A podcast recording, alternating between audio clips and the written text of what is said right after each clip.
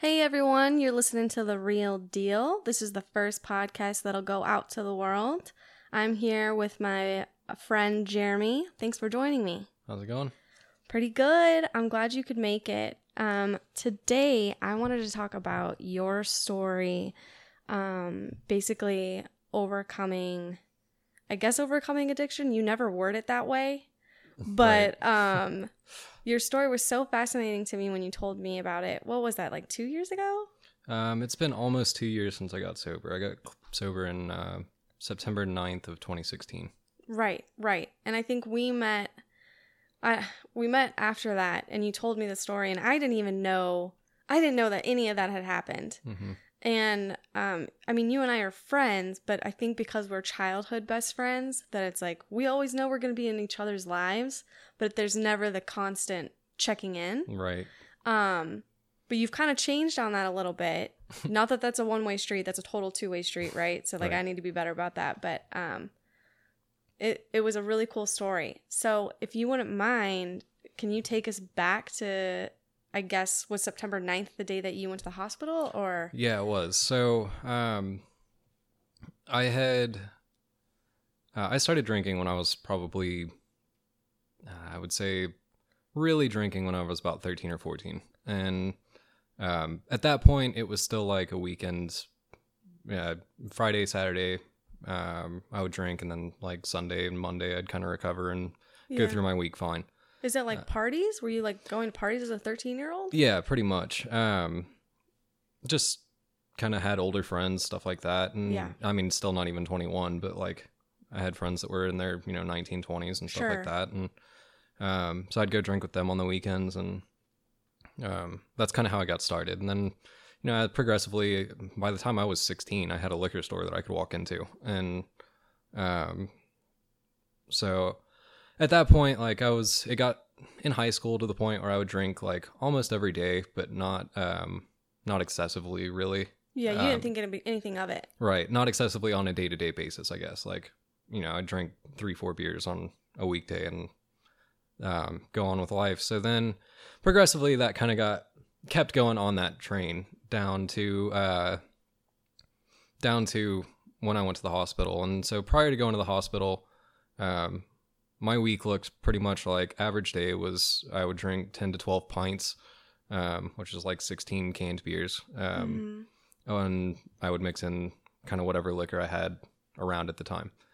Uh, so the week before I went into the hospital, um, I was I had like a five day weekend. I can't even remember why. I think it was a holiday or something, and um, took Fast couple forward to 20 you're 23 at this point. twenty three, yeah, and um, so I uh, the week prior to going in, I'm um, I'm just kind of on a bender for lack of a better term. Uh, I got like completely blacked out for almost a week straight, and uh, so um, well, I guess fast forward to when I finally wake up.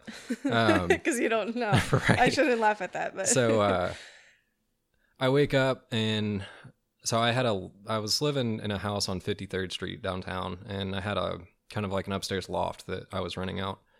And uh it was basically a converted attic. So like the sides had these little closets that are only, you know, maybe 3 feet high cuz they were on the side of the attic. right. Um, so I woke up laying inside of one of those closets, and uh, when I woke up, I couldn't walk and had, um, and I don't, I don't mean that like I was still drunk and couldn't, you know, I was stumbling around. I meant like my legs didn't work, kind of thing. Yeah. Um, so um, I realized that, you know, it kind of hit me like, oh my God, I'm really, really hungry. um, I probably haven't eaten in days because when Yeah. when you drink, you can kind of forget and skip meals, and Mhm. um, you know, beer has a lot of calories. Like you can kind of survive for a little bit and not realize that you're not eating. Um, so I didn't feel like eating though. So uh, I found um, a couple beers that had been left around, kind of like near me, and then um, there was uh, there was a couple bottles of liquor. I couldn't remember. I think there was one in there, and then there was some that I'll get to later. But um, Was where was because you had a girlfriend at the time? Where was she? Uh, she was actually in Ireland. Um, Okay, she actually, I think she was- was on her way back from Ireland. Actually, Gotcha. um, at yeah at this time, and um, yeah. Anyway, she she, She was wasn't there. there. Yeah. Um, I had roommates that apparently had tried to find me, and I just was hidden. you were in the Um, closet. So kind of in that same vein like apparently i had parked my car like three blocks over and uh, walked back in and um, so that's what i did when i got up i found a few beers um, kind of choked down what i could took a couple shots just to like get to where i could um, kind of in. think straight and function again because at that point and uh you know there's that running joke about like you're afraid the cumulative hangover might actually kill you and like i actually felt that way. Like i felt like if i didn't get something in me that i was going to die. So um i drank you know a few beers a couple shots whatever i could just like scrounge up right near me. And then uh at that point i got to where i could kind of like crawl around and walk again. And so i kind of crawled out onto my um the patio that i had that kind of like came out of my second story. And um whenever i did that i uh sat out there for a minute kind of caught my breath hmm.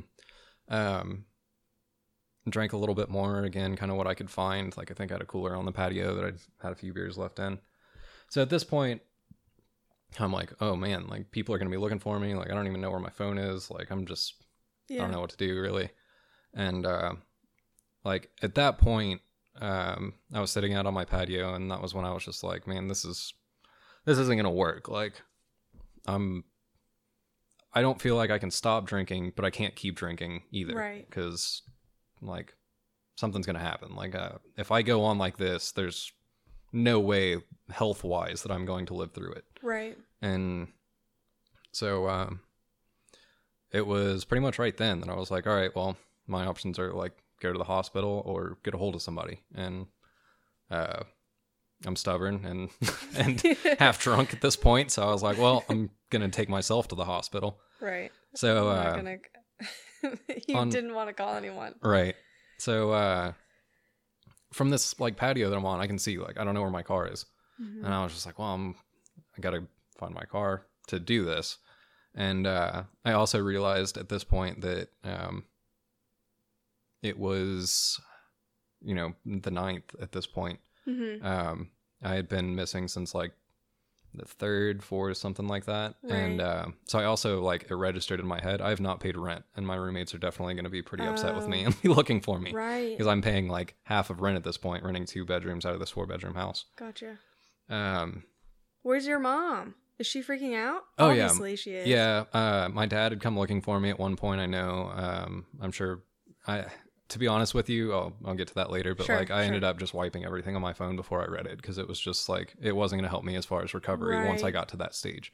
Right. Um, so You're looking for your car. I'm looking for my car. Um, I ended up finding it. It was like three blocks over. Um, I hop in there and take off down to the hospital. Um, drinking on the way because that's just like what I did at this point in my life. Like every time I got in my car, I drank. Yeah. Um, so I get down to the hospital. Um, kind of comes and goes and flashes from there. Like basically, I remember pulling up to the hospital, and I remember getting out of my car um, and taking uh, like a couple of swigs out of a bottle of tequila and being like, "This is kind of the last time I'm going to be able to drink." and uh, then I remember waking up asleep uh, in front of a car against the wall, like three cars over from mine Mm-hmm. and then woke up, came back over, and was like, "Well, that didn't work," and like sl- slammed a beer, and then fell asleep in my car, and then woke up one more time, and it was that point like I killed the last of the bottle of tequila, and then kind of just like remember waking up in the hospital bathroom throwing up, and then uh, I walked out of the bathroom, talked to them, and they checked me in and started pumping me full of fluids and um, and got me on a saline drip and all that. So I would try to get a little bit more hydrated. Right. Yeah. You haven't had any water Mm-mm. in like five days. Not at all.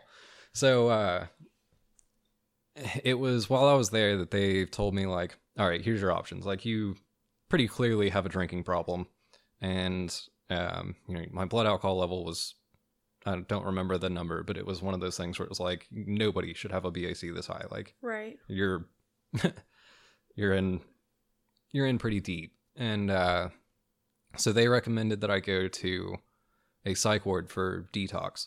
Mm-hmm. And uh basically there they could medicate, make sure that I was like safe and Because it's all because is the psych ward basically like a like a we can't keep you in the hospital because we can we like getting you off of this isn't go like that the, uh, the hospital isn't the place for that. Right. That's basically what they were, how they treated it. Uh, the main thing is like they have constant supervision and like Right. um, Okay. they have the medication there. Like they could give me the um, Ativan and stuff like that, which are um, they're benzos, kind of like Xanax or something like that. right. But the reason they give them to you is so that you don't start having seizures while you're detoxing. So they could give me those in a controlled environment and make sure that I wasn't going to have any serious health problems while that was happening. And then on top of that, I was having really, really bad anxiety and panic attacks this whole time Yeah. um, for probably three years prior to me actually getting sober. Mm-hmm. Um, and so that was part of it too. Was they they wanted me to go there so they could deal with some of the mental health. Um, Gotcha. also, um, I I forget about this part.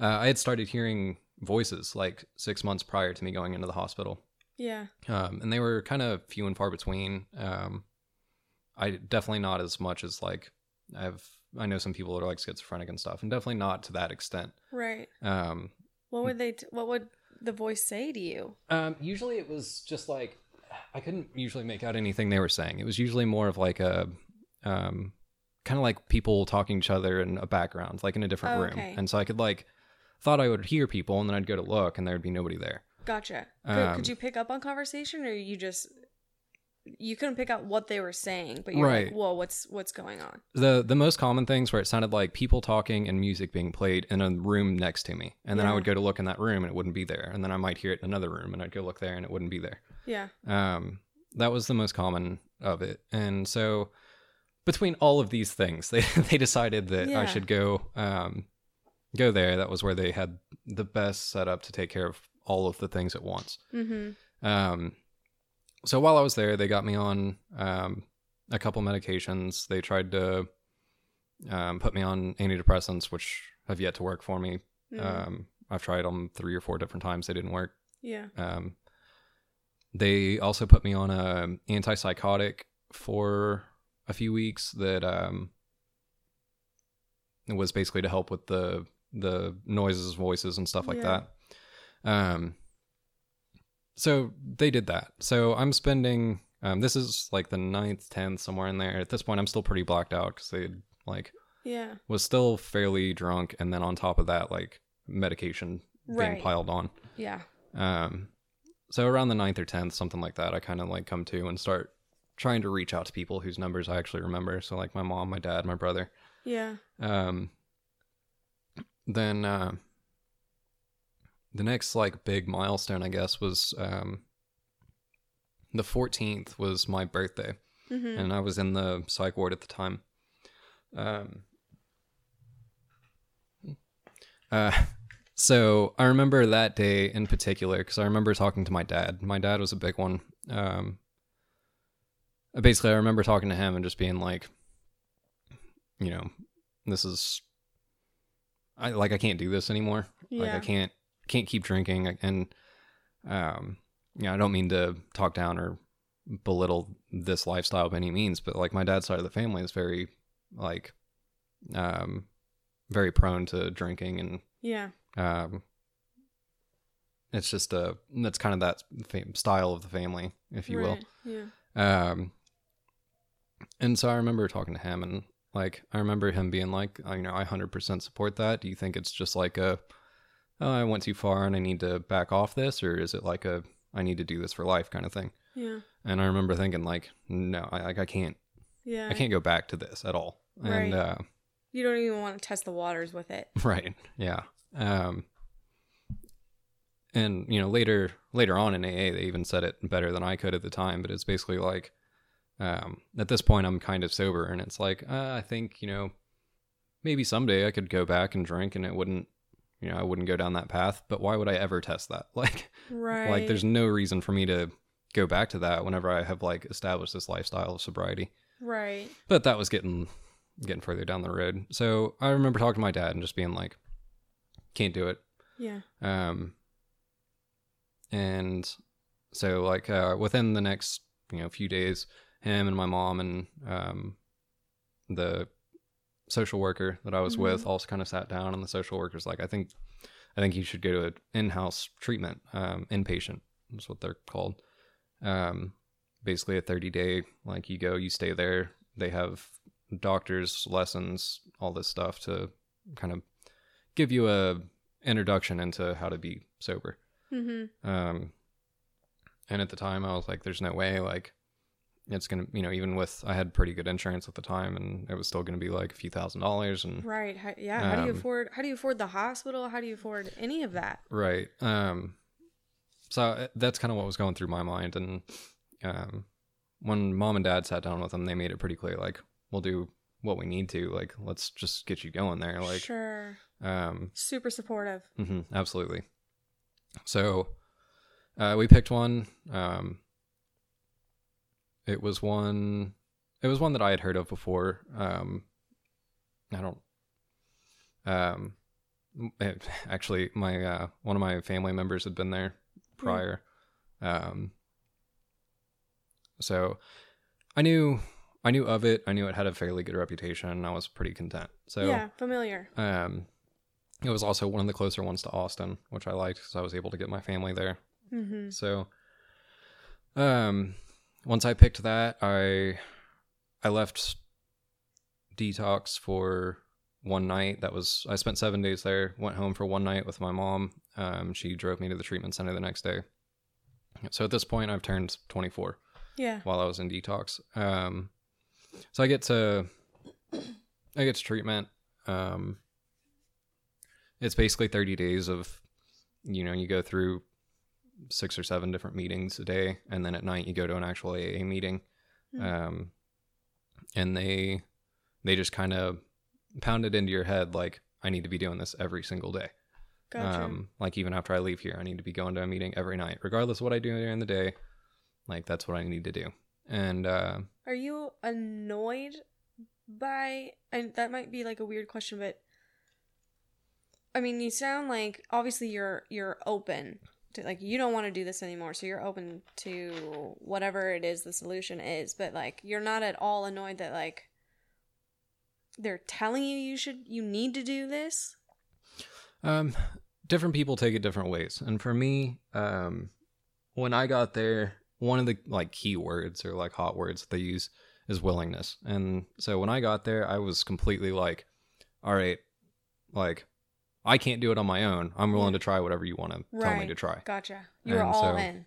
yeah i i pretty much committed right from the get-go like i'm gonna do what they tell me how they tell me even if i don't understand it like Right. i'm just gonna do it and see how it plays out Gotcha. um and a lot of that was you know harder to get around than some of the other parts but hmm um know, going to a meeting every day for me was fairly easy like changing my religious views entirely was definitely different Right. um, and that was kind of like uh, getting into the 12 step program and all that and that definitely like changed my um, perspective as Yeah. far as how this was going to happen because you know I, before i had ever been to an aa meeting i was just like oh they're going to tell me like don't drink. yeah don't drink stay like support each other stay in the community and that is a big part of it but there's also like a spiritual lifestyle behind it which is Yeah. not what i was expecting at all Did were you aware of what the 12 step what the 12 steps were prior to doing this? I wasn't at all. No. Yeah. I uh, I pretty much just went into treatment being like, you know, it'll teach me how to not drink, not teach me how to live a different lifestyle. Yeah, and Um, I I think a lot of people think that. hmm A lot of people don't know what the 12 steps are and what it entails. Right. And uh, so yeah, I mean that that was a big a big hurdle. Like I got into treatment and um, the you know first things first like they went into step one which is basically just like i am an alcoholic admitting it saying like okay i'm gonna do it and then Mhm. right off the bat step two is there's a higher power and that's a big hurdle for a lot of people Yeah. um, i spent you know a lot of time in my youth like i was born and raised in the baptist church i was baptized as in the baptist church Yeah. and we uh, used to go to church together. yeah and uh and you know around eighth or ninth grade i kind of fell out of that and Yeah. um kind of changed my whole view style as far as like i i had a problem with religion not so much the spirituality as far as like the organization and monetization of it Yeah. um You you still believed in God, but just not the the Um, church or questioned it. I believed that religion was good for people. I kind of fell out of believing in God for a pretty good while. Um, that later came back around actually while I was in treatment. Yeah. Um, and um, I had kind of stopped believing for a time and um, just kind of got disenfranchised with the whole idea of religion. Sure. Yeah. Um, and you know, part of that's just being a teenager and you know, wanting to be contrarian or whatever. Sure. But uh, anyway, that kind of again came full back full circle while I was in treatment. I um, kind of had just had this realization of like um, one of my absolute favorite things about 12 step programs or AA or anything like that is this concept of um, it isn't a God, it is your God. It is whatever you want it to be. You can believe anything you want. It's Yeah. you know, the God of your, you know, choosing. And basically, I think the way they word it is um, a God of your understanding or a God of, sure. you know, But but at the same time understanding that there is something bigger than you out in the world. is- Correct. Is, the point. right. And uh, the main thing is that it's it's a power greater than yourself. Mm-hmm. and so it's it's incredible because that has such like a variety of things that it could possibly be Mm-hmm. and for me it kind of came in as a uh, um more of like a I'm trying to think of the right word but like a a meaning behind everything like a cause and effect a Sure. greater like ebb and flow of the universe i guess Mm-hmm. um but that can be as far on the spectrum as like i believe in like the christian god Mm-hmm. or it can be as far down on the spectrum as AA as a whole is more powerful than I am by myself. right. Okay. Yeah.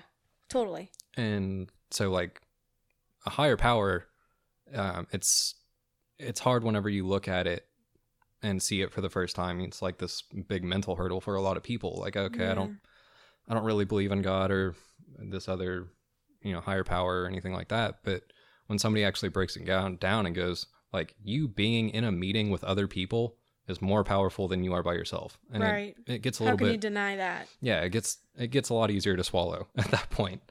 Um so that was kind of uh again like some big hurdles right there at the front. Like yeah. okay, I am an alcoholic, I admitted it, and I was ready to do that before I even knew what the first step was. But right. um, for me, the next thing was like, all right, I came to understand my higher power, which you know is still evolving and forming. Like, Sure. um, but it was more of a like the willingness, like I said, like I'm definitely willing to believe that something led me to get into treatment Yeah. instead of me just like running this course that I was doing. Mm-hmm. Um, so then, you know, we go through meetings every day. We go through the the routine, kind of get into this set habit of doing things that are better for us. Um, and towards the end of treatment, you're working on your four step, and four step's a big one in the sense that it's uh, it's one of the first difficult ones to actually go through all the way with. Yeah. Um, it's the first one that actually requires like time and effort. the others are one through three. You can kind of just, you know, I'm an alcoholic. I do believe that there is a God, and I do think that like I can get past this Mhm. using the tools of my higher power. Right. And then you get to your fourth step, and it's uh, you have to write down all of your resentments, all the times that you think that somebody has wronged you, um, all the things that you're afraid of, and you take all that, and then you sh- you write out like, how did I show up? What did I do? What did yeah. how why did I feel like this person wronged me? Like, what are all these things that I'm holding back and allowing them to like cloud my judgment and think differently of people? And then you as soon as you do all that, you flip it and you go, okay, why did I why did I deserve that? Why did I play my part like this? Why did I How am I involved? yeah how am i being like selfish and self-centered at this point? point and um so it's it's definitely uh one of the first ones that's actually tough because it's the first one time that you've got to like pull back and say, oh, you know, I think my best friend did this to me. Why am I holding this grudge from 12 years ago? You know? Right, right. And then at the same time, you also have to turn around and be like, I'm mad at, you know, for, for an example, my mom calling me and checking on me all the time. Like it felt overbearing. yeah. And then I take a look at it and it's like, oh, I'm an alcoholic and I'm in treatment. Like she had a pretty good reason to be calling and checking on me. yeah. Um, so um, you work on that towards the end of treatment. Mhm. And so moving on with the story a little bit, like I I got to the end of my treatment and they suggested I move into sober living. I knew I was gonna have to get out of my house. Like the house that I was living in downtown had a keg in the living room. Right. It just wasn't conducive to the lifestyle I needed to be living. Mhm. Um, so I, I agreed to that. I moved into sober living. Um, sober living was great. Like first, basically like the rules were first 90 days, I had to go to a meeting every day. After that, I had to go to, um, one meeting outside of the house and then two meetings in the house every week. So it was like three, three a week, which was, um, you know, like I said, it was just great for me. It also like they make you do chores every day and just gets you on some like really good routine daily habits. Yeah. Um, Kind of gets you back into into life a little bit. Right, absolutely. Yeah, like it allowed me to um they they also have like curfews and stuff like that. But it allowed me to get back and like get a job, go to work, you know, pay my bills, do chores and go to meetings and like figure out how to put all that together Yeah. in a lifestyle. And yeah. How do you mix the two? How do you conjoin the two when you've never lived a life like that before? Yeah, absolutely. Um, I I got very fortunate. Like I had some family that was willing to um, employ me as soon Mhm. as I got out of treatment. Um, I had an uncle that has some land and had me just come out and start working for him. Right. Um, kind of the same thing with a vehicle. Like I was fortunate enough to be able to um, get a vehicle and pay it off right after I, you know, start paying on it Right. right after I got out of treatment. Um, and you know, I'm thankful for all of that. My um, but um, my next big thing, like as soon as I got into sober living, um, they want you to find a sponsor, which is a big part of the 12 step program. Yeah. And um, so it took me about a week or so, I think. Um, and then I I found a guy that was actually chairing a meeting that I went to. I talked to him afterwards, and he was like, "All right, you know, I'm I'm good for it. Let's try and meet up soon." And That's awesome. um, so shortly after that, I met up with him, and he was he was a great sponsor. I mean, he was right off the bat like, "Don't stop, just go, go, go, go, go." And when you say, "Hey, I'm gonna have this done by Sunday," have it done by Sunday. Like, yeah. you know, don't um, don't dwell in it. Don't kind of like waste time on it. Just get it Oh, done. you, you're meaning step four. Resent. or- Oh, all of the steps, but yeah, he, Right. I was working initially on my step four with him, right? Gotcha. Okay. So he's like, don't dwell on it. Just kind of, you know, power through it, get it done, and then like Mhm. just start knocking it out, and don't let Yeah. it, uh, don't let it don't dwell idle. in it. Yeah, and don't let it idle. Don't let it kind of Right. hit the back burner and don't finish, kind of thing. Um, and so we did. I mean, we took off. I did my the rest of my four step that I he kind of wanted me to do a few changes and Mhm. add a few things in that I wasn't sure if they were right for it or not. Yeah. Um, and we knocked it out probably a week and a half later. Mhm. Um, which moved into the fifth step, which is uh, share share your four step with somebody else in confidentiality, and yeah. um, so we did that, and it was a very relieving experience, like being able to tell somebody all of these things that I'd kind of been like holding these grudges and all these things that I just like, you know, felt like I got slighted or wronged or Mhm. um, getting all of that out and then especially like there's a lot of them where you end up saying oh well this person did this to me and like halfway through you telling the story you're like oh man i was kind of being kind of being a dick there Right, like that was definitely on me it sounds a lot part. worse coming out of my mouth when i say it out loud you know right. Um so that was uh it was a very relieving experience. And then you go into six and seven which are um kind of like looking at all of the things that you did in your fourth step. Um and then like making the decision to let it all go and just say all right i'm done with that. I'm gonna i'm gonna move, on, hmm Um, and then from there, you move into eight. And eight is making the list of all the people that you've wronged that you need to make amends to. Ugh. And um, when I got there, I knew that was going to be another big hurdle, kind of like starting the four step. Um, when I got there, I was, um, I was fully committed. Like I was ready to go. Um, but I knew it was going to be kind of a, a tough one, especially going to, um, other people in my family that like, not only had I kind of made them suffer for my own choices, but Yeah. then like had already suffered because of other alcoholics choices that were in our family. Um, and I knew a lot of that was going to be really tough, like talking to them and going, you know, I, I, I went down this path. I'm trying to choose a better one now. Mm-hmm. Um, I guess a little bit of backstory, like my, um, my uncle passed away from addiction and you know related causes but um it put a lot of stress on my mom's side of the family and um he was still fairly young. I think he was right around 40 um so my mom and grandma and um, a lot of people on that side of the family were already affected by yeah. addiction. Um so i knew it was going to be tough talking to them but i knew it was something that like i needed to do and i was ready to do it. And um, so I, I made out my list kind of came up with all the people i needed to talk to and then went into step nine which is going and doing it. Yeah. and uh, kind of just went like fast and heavy into it like started meeting as many people as i could that were like in the immediate area um, Do they know? How do you get someone? So I'm in the middle of 12 step right now. Mm-hmm.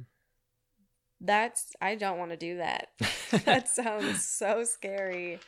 How do you start that conversation of, hey, mom, let's talk? like, how do you go about that? That sounds terrible. Yeah, there's uh there's not an easy way to do it. Um there's a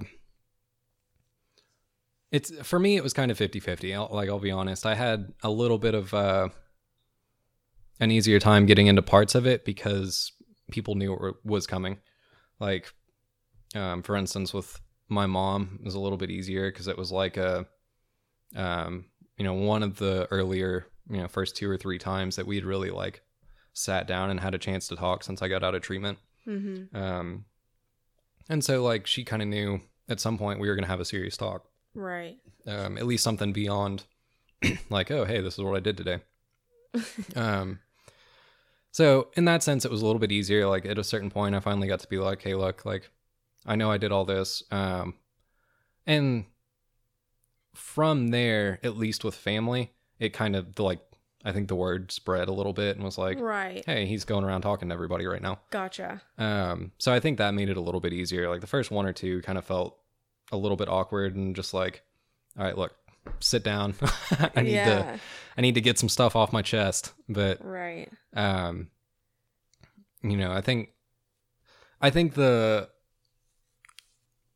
I think honestly I had an easier time with family than I did with like um some friends and stuff like that because it was harder to be like look i know this is weird and like people my age it almost felt more uncomfortable because it was just like like with family i was like like i know we everybody knows like i i was kind of in the wrong i put a lot of stress on y'all like we kind of knew what the big things were Yeah. whereas with friends it was like um you know it was harder to kind of sit down and be like eh, you know it may not have been as direct and like you know i'm i'm trying to apologize for something that happened 10 years ago that i was just holding on to that like they were just like oh, whatever. Like Right. i completely forgot that happened. Right.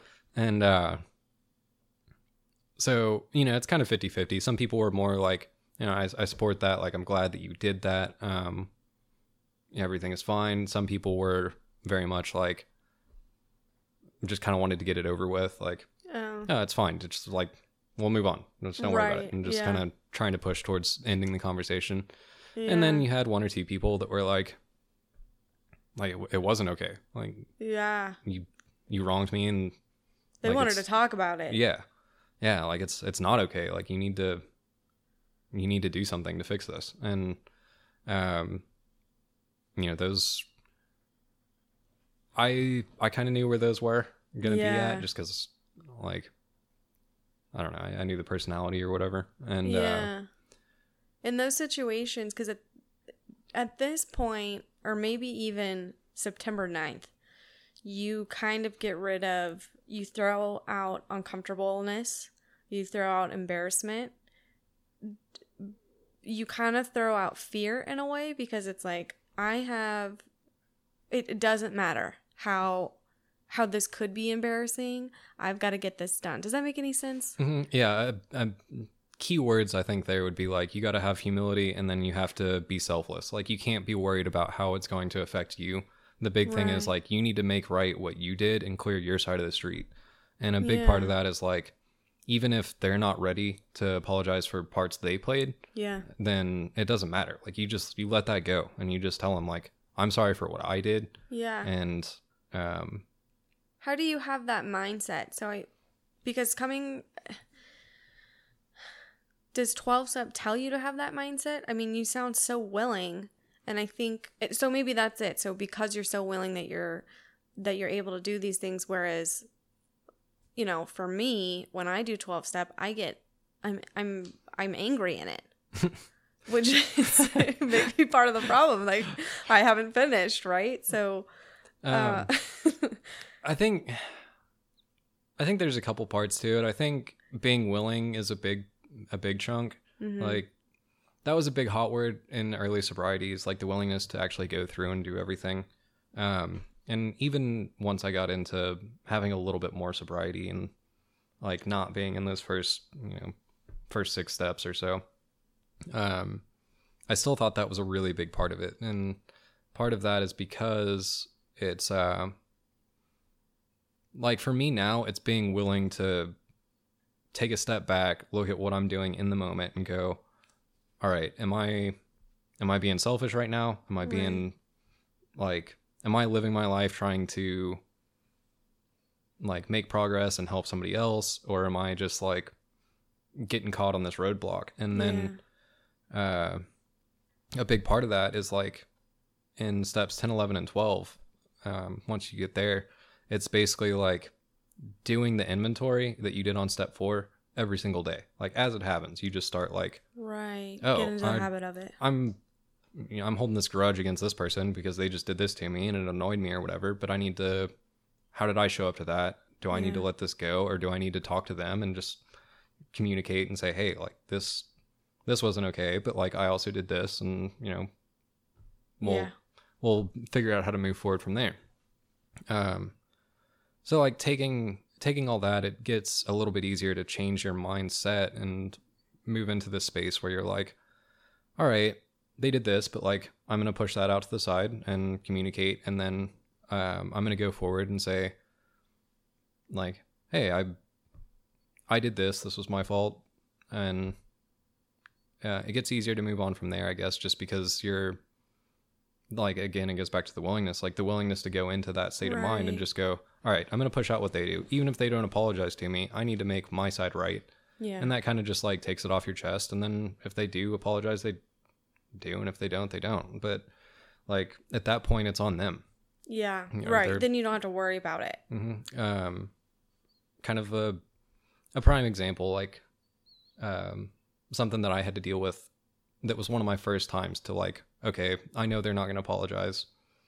and this was after i got sober um one of my old roommates still had some of my stuff Yeah. and um at one point i you know i had gotten a hold of him and was just like hey i want to try and get that stuff back like and at this like um note added in whenever i got into sober living um, i did go back and like part of my amends process was i talked to all my roommates i paid off all my debts and like made sure that everything was right from that situation yeah. um, so anyway, I went back and um, talked to talked to him. Was just like, hey, I want to get some of my stuff, and uh, basically, the long and short of it was he told me something that was like, oh, it's you know, it's gone. It's somebody stole it or something, or he threw it away or whatever.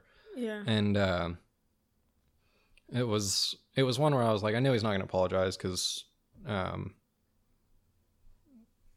like, it just he wasn't ready there. Like, yeah. he wasn't in, ready to like take that step into having a friendship and like the honesty and all of that um and so like i knew that and like i just I texted him and was like i understand you know if you ever want to reach out talk to me whatever like i'm here but don't worry about it like Yeah. I understand they're gone. And uh, But they're probably not, right? they probably weren't. And like eh, that, that goes back into like when I was living with him, he had some problems with honesty and stuff like that. But yeah. that's kind of a side note. Like, I just, from my history with him, I knew like, okay, it's probably not gone, but like, right. I'll give him the benefit of the doubt, kind of toss that out. And like, I told him, like, if you ever want to reach out or like, you know, try and make a friendship or connection again, like, I'm here and Yeah.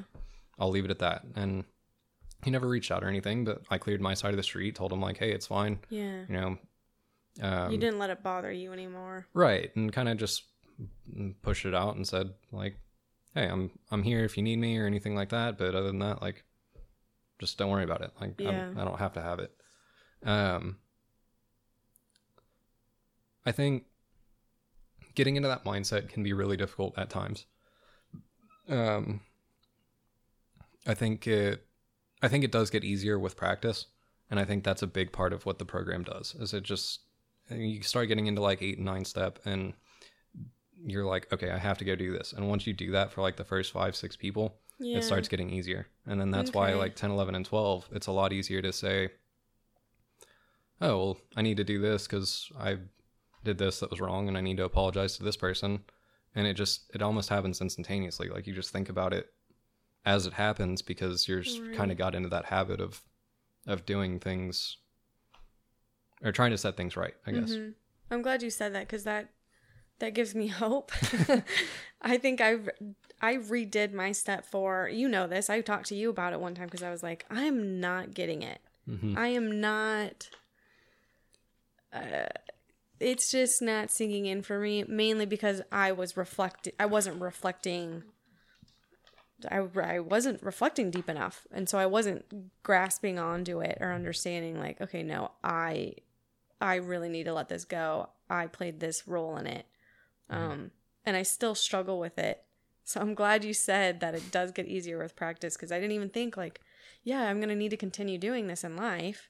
It's not like one and done, right? Right. Yeah. It's definitely a, it's definitely a lifestyle. And, um, like I said, I mean, it just, it gets easier with time. And like for anybody that, you know, is dealing with addiction or sobriety or anything like that, um, you know, you have your own challenges as you move forward and get further into sobriety and, you know, you, uh,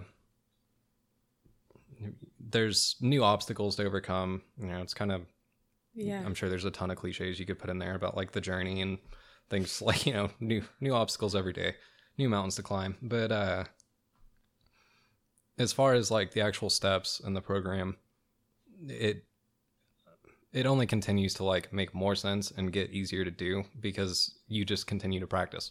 Mhm. And it's just like anything. The more you practice, the easier it gets. right. And so, you know, me now, uh,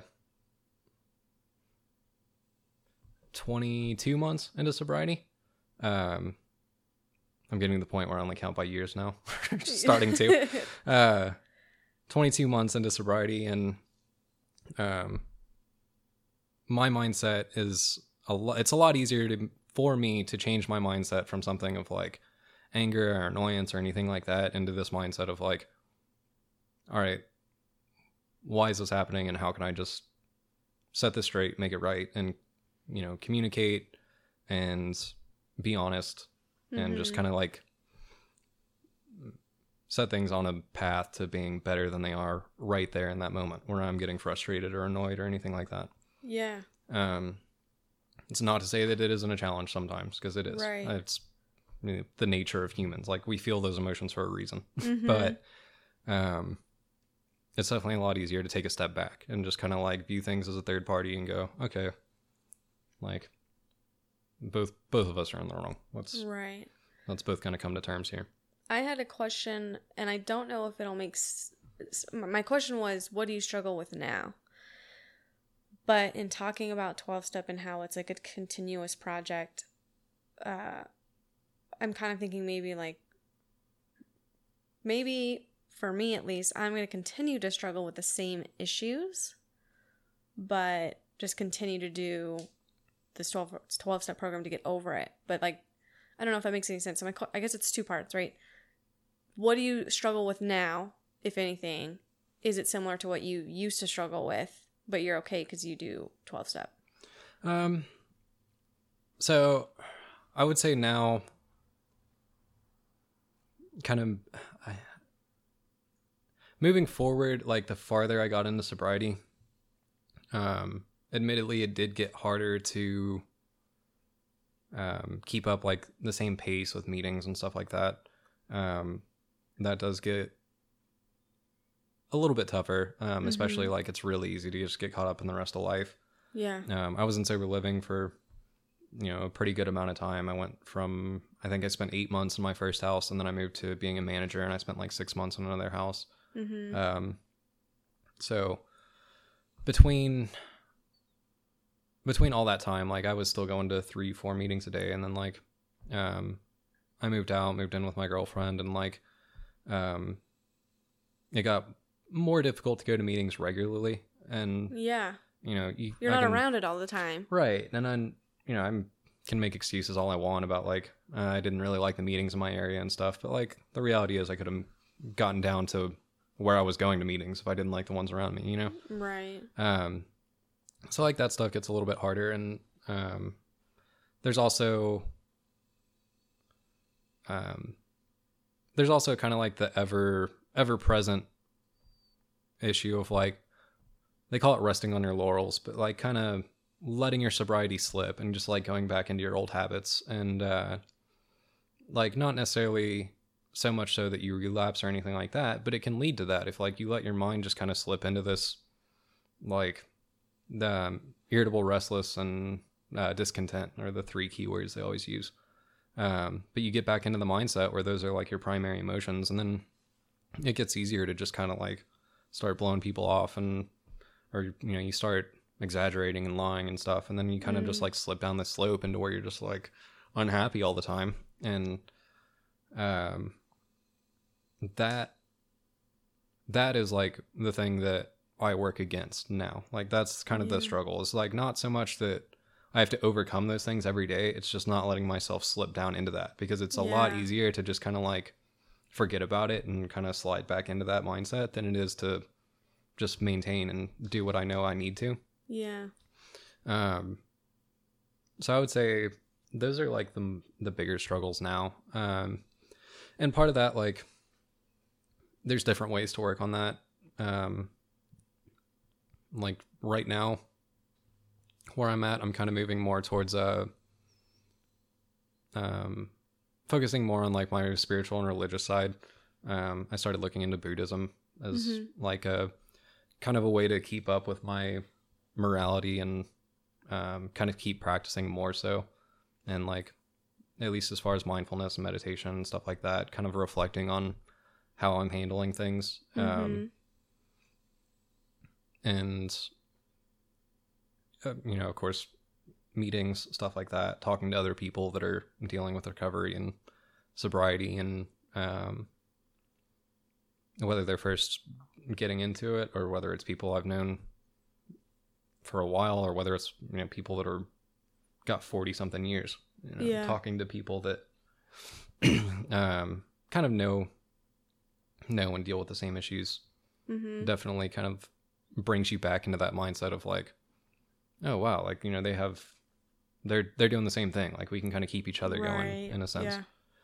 Yeah. um another support system another way another way to also um i go to a bible study once a week and i love going uh for um, multiple reasons but um for a while there i was tr- i wanted to deepen my faith and the way that i was going about it was by myself and it what I it wasn't going anywhere. I wasn't really deepening my faith at all. And so I sat idle for a few years.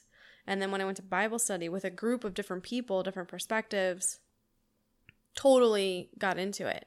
oh yeah absolutely like that kind of it reminds me of like when you go to try and pick up a hobby you can love playing soccer but if you just go out in the in the driveway and kick a ball around it's not going to be nearly as fun as if you're like playing with other people Right. Um, so yeah, I 100% agree with that. Like being being involved and being around people like that definitely helps.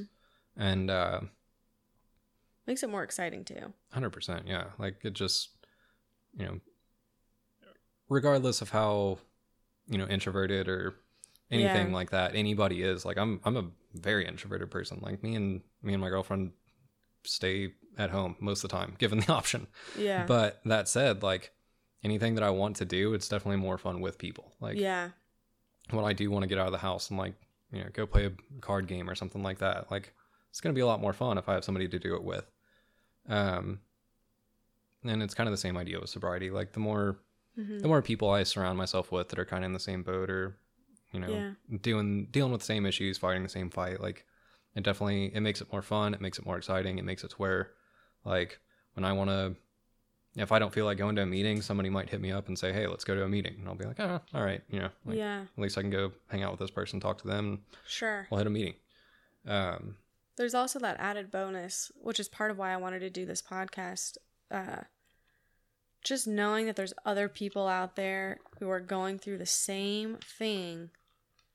I don't know, just the feeling of not of not I am not crazy because I have these thoughts.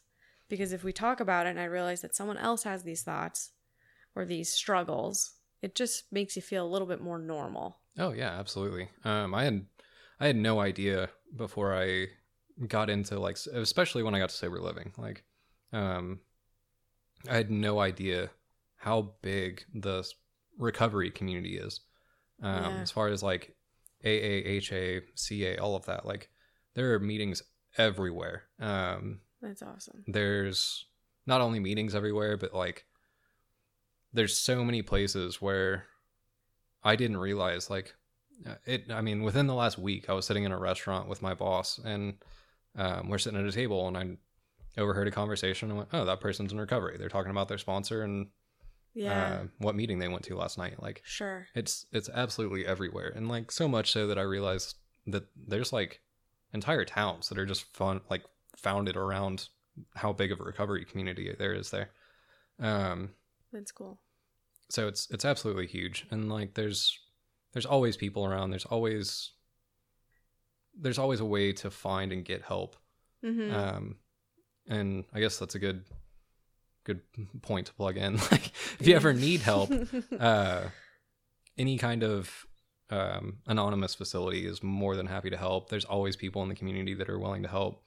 Um, there's there's some really good places in Austin that will actually like house somebody until they can get them into treatment and like oh, get that all funded and stuff like that. So there's really really good places here in Austin to help get somebody into treatment. Um, as you know, anybody that is ready to go down that path can get there as long as they reach out. Um, so yeah, I think that's I think that's a really good place to close it. cool. Um, thanks so much for sharing your story. Yeah, absolutely. And if anyone's out there, there's lots of options. So, see you later. See you.